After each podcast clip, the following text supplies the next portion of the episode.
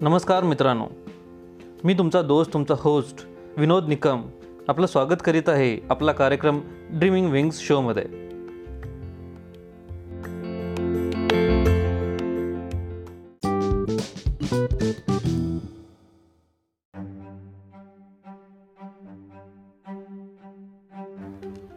भाग एकोणीसावा. बाबा काय करतायत? गौरी कॉलेजमधून नुकतीच आली होती. आणि तिने बाबांच्या हातात जुनं काटुडं पाहिलं आणि त्यांना विचारात गुंग असलेलं पाहून तिने विचारलं गौरी बाबांनी मला सांगितलं असतं तर किती बरं झालं असतं. मी तुझ्याशी जसा बोललो तसे ते माझ्याशी बोलले असते तर पण तो काळच निराळा होता. वडिलाबरोबर इतक्या सहज बोलणं माहीतच नव्हतं. भीती वाटत होती असं नाही पण सलगीनं बोलणं म्हणजे एक प्रकारे बॅड मॅनर्स असा समज होता. व्यंकटेशांच्या मनात आलं. गौरी उत्तर न देता साक्षी असलेल्या वस्तू पाहत राहिली. गौरी माझी एक सावत्र आजी आहे. तिला गुंडक्का म्हणायचे? आता ती जिवंत आहे की नाही माहीत नाही. ती अजून असेल तर तिला भेटून येतो. तिच्याकडून काही माहिती मिळेल कदाचित. बाबा मला त्यांचं नाव ऐकल्याचं आठवत नाही.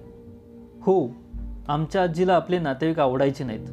म्हणूनच आमच्या घरी फार कमी लोक यायचे. प्रत्येकाच्या घरात वेगवेगळ्या तऱ्हेची परिस्थिती असते.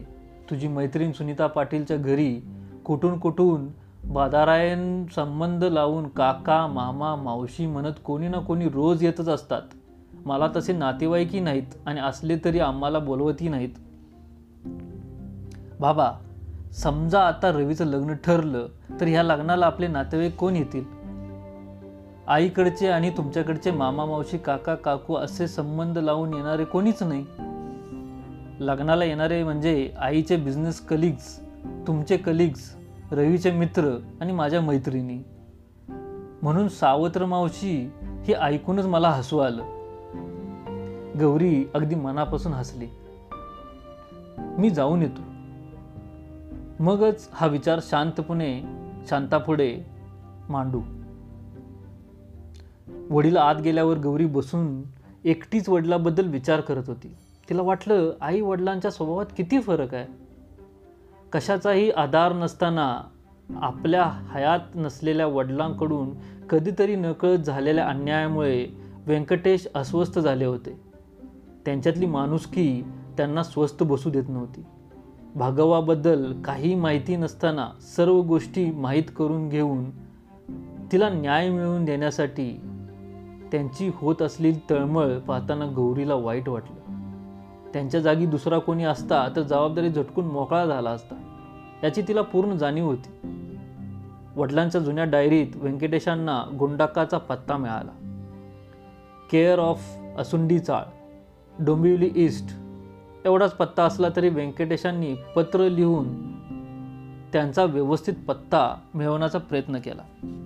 त्या पत्राला उत्तर म्हणून एक पोस्टकार्डही आलं. बहुतेक त्या गुंडाक्काच्या मुलाने लिहिलं असावं. असं वाटत होतं. आईचं वय झाले. आत्ता तुम्ही खात्रीनं आलं पाहिजे. आम्ही आता मुंबईत नाही. विजापूरला गोडबोले वाड्यात राहायला आहोत. असुंडी चाळीत माझा मोठा मुलगा राहतो. तुम्ही येणार आहे ऐकून आईला फार आनंद झाला आहे. तुम्ही जरूर यावं. विजापूरला जायला व्यंकटेश तयार झाले. विजापूरला जाण्याबाबत पाटलांना विचारताच ते म्हणाले विजापूर बघायचे असेल तर आठवड्याची रजा काढा. आमच्या मावशीच्या जावयाचा भाऊ तिथेच राहतो. हुद्दार त्याचं नाव. सोलापूरला रोड त्याच्या डाळिंबीची बाग आहे. त्याच्या बागेत भाजी बरीच उगवते. रात्री मयात जेवणही तयार करेल. दाण्याची पुरणपोळी फुटाण्याची चटणी मिरच्यांची भजी आणि कडक भाकऱ्या पाल्याची म्हणजे प्रल्हादची आणि माझी चांगली दोस्ती आहे. तुम्ही तिथे जाणार असाल तर मला निरोप कळवा. मी त्याला निरोप कळवतो. पाल्या हे काय विचित्र नाव? नव्हे हो. त्याचं नाव प्रल्हाद आहे. पूर्ण नावाने हाक मारण्याची सवय नाही. म्हणूनच आमच्याकडे पाल्या पक्क्या रग्या असं लाडाने बोलवतात. हवं तर मीही तुमच्याबरोबर येतो. तुम्हाला काय काय बघायचं आहे ते सांगा. कोणीनेही बोलवता स्वतःच आमंत्रण घेऊन आनंद पाटील यांनी निघायची तयारी केली. पण व्यंकटेशांना या वटवट करणाऱ्या पाटलांच्या बरोबर जाणं नको होतं. ह्या सूक्ष्म विचाराची विचारणा करण्यासाठी निघाले असताना. नाही मी ऑफिसच्या कामासाठी निघालो आहे मध्येच व्यंकटेशांनी आडकाठी घातली. हुबळीहून विजापूरला आगगाडीची सोय नाही. त्यापेक्षा बसने जावं. जवळजवळ सहा तासाचा रस्ता. पहाटे निघालो तर जेवणाच्या वेळेपर्यंत विजापूरला पोहोचू. व्यंकटेशांच्या डोक्यात वेगानं समीकरणं घडत होती. व्यंकटेश विजापूरला विजापूरमध्ये तुम्ही हिंदू बोलू शकता? असं पाटलांनी निघाली तेव्हा व्यंकटेशांना सल्ला दिला. उत्तर कर्नाटकातल्या कोणत्याही गावी व्यंकटेश यापूर्वी गेले नव्हते.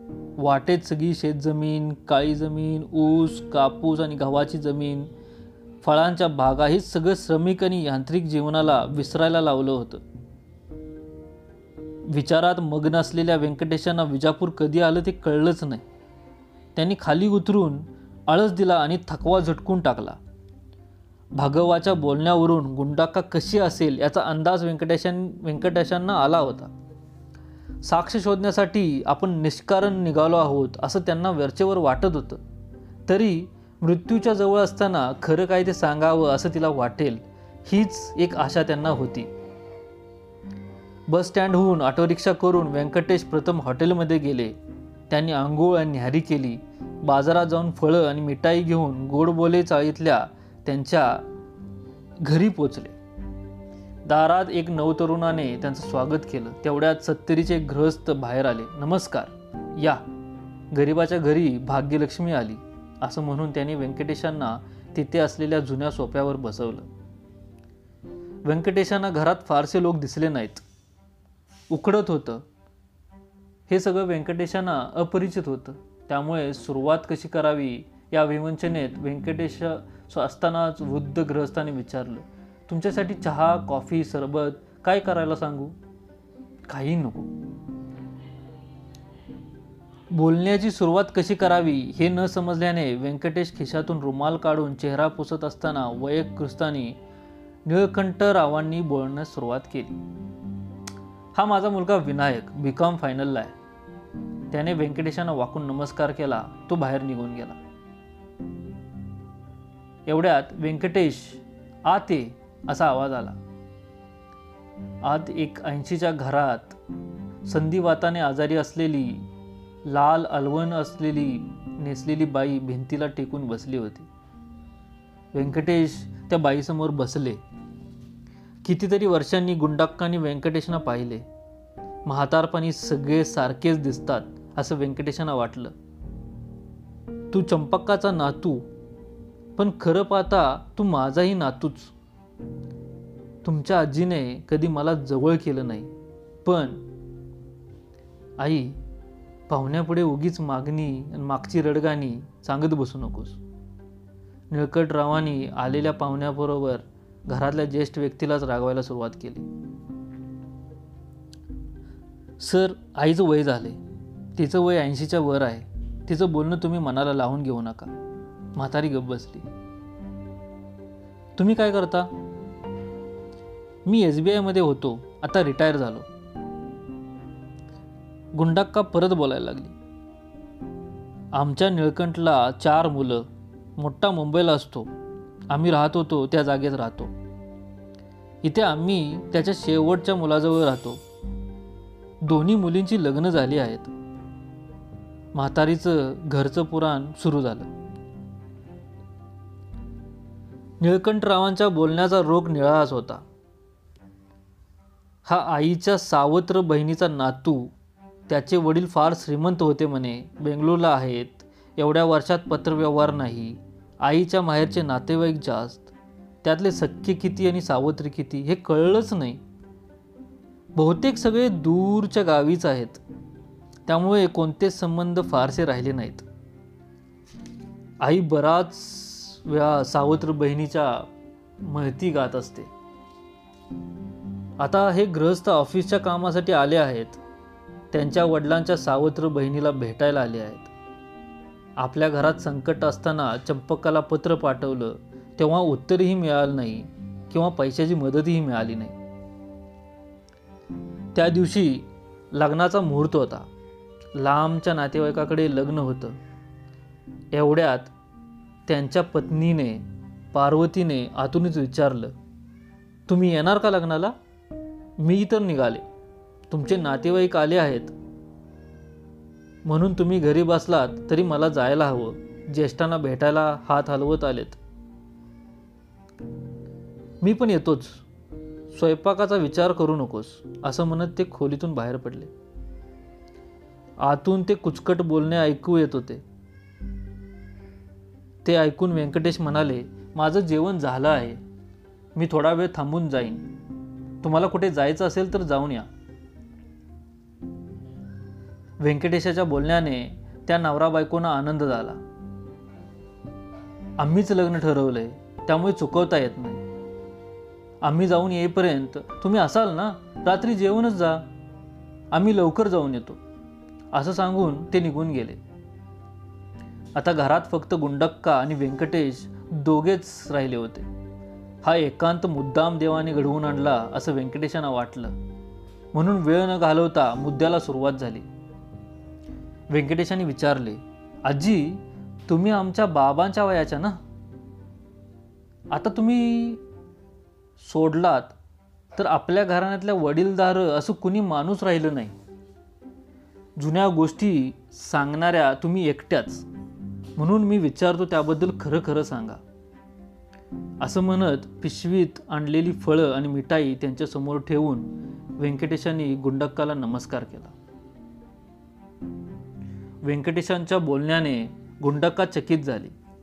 आपल्याकडून व्यंकटेशांना काही हवे असेल असे तिने स्वप्नातही कल्पना केली नव्हती. कोणती गोष्ट? माझ्या बाबांच्या सेतू माधवरावांच्या पहिल्या लग्नाची गोष्ट. पुढे बोलण्याचं सोडून व्यंकटेश गुंडाक्काच्या चेहऱ्याकडे पाहत राहिले. ही फार बोलणारी म्हातारी आता नक्कीच सविस्तर माहिती सांगेल असं व्यंकटेशांना वाटले. तेच त्याचमुळं माझं आणि चंपकाचं भांडण झालं. म्हणूनच आमच्या दोघीतला संबंध तुटला. कुठल्या तरी गरीब मुलीसाठी भांडण झालं. काय तिचं नाव? ती म्हणायला व्यंकटेशाची जीभ धजावली नाही. कारण ती एक महान स्त्री आहे हे त्यांना कळून चुकलं होतं. भगवा की व्यंकव्वा जुन्या गोष्टी कशा आठवणार? तिला फक्त एकदाच पाहिले. बहुतेक भगवाच असणार. पवित्र गंगा आणि पवित्र भगीरथी सारख्याच. असे तुझा बाप रडत म्हणायचा. बाबा का रडत होते आजी? तिचं पोट बघून ती लग्नाआधीच गर्भिणी होती असे गावातले लोक म्हणत होते. गावातली सुईणही असंच काहीतरी म्हणत होती. गावात पसरलेली गोष्टच मी चंपक्काला सांगितली. म्हणून माझ्या ताईने त्या मुलीला सोडलं. तेव्हा तुझा बाप माझ्याजवळ येऊन खूप रडला. आपण म्हातारीला भेटायला आलो ते बरंच झालं असं व्यंकटेशानं वाटलं. तुमची आजी चंपक्का म्हणजे वाघीण.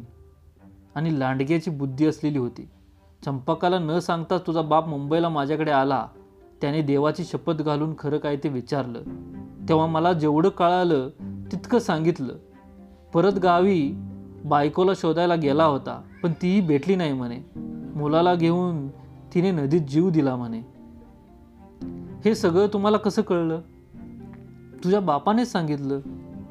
त्या गावातल्या लोकांनी असं सांगितलं होतं अपमान सहन न झाल्याने भगवाने जीव दिला असावा असं म्हणून ती सापडली नाही. आपल्याला काय करायचं आहे? म्हणतात ना करणाऱ्याने पाप केलं तरी सांगणाऱ्यानेच केलं असं म्हटलं जातं. आजी तुमच्यावर का चिडली होती? ह्या माताकडून सगळ्या गोष्टी समजून घ्यावात ह्या उद्देशाने व्यंकटेशाने प्रयत्न केला. कारण भगावाला शोधण्यासाठी तुझ्या बापाबरोबर माझे यजमानही गेले होते. चंपक्का म्हणजे कडक महालक्ष्मी. तिने आमचा संबंधच तोडून टाकला. तुझ्या बापाने दुसरं लग्न करण्यासही नकार दिला होता. जेव्हा भगवा मेली असं कळलं तेव्हाच त्याने लग्नाला होकार दिला. म्हणजे बाबांनी दुसऱ्या लग्नाला नकार दिला. गावी जाऊन भगवाला शोधलं गावातील लोकांना जीव द्यायला गेली होती ऐवजी जीव दिला असं म्हटलं. नवरा वाचला पण भगवाची विधवा होऊन केशवपण करून बसली. बायको जिवंत असूनही नवरा विदूर झाला होता. व्यंकटेशानं झरझर सगळ्या गोष्टींचा उलगडा होत गेला. दुपारचं ऊन डोक्यावर आलं होतं. आपलं काम झालं म्हणून व्यंकटेश उभा राहिले. व्यंकटेश तुला हे सगळं कशाला हवं होतं? गुंडाकाने आतून विचारले. असंच उत्सुकता म्हणून विचारलं. बघ मी एक सांगते तू नाही म्हणू नकोस.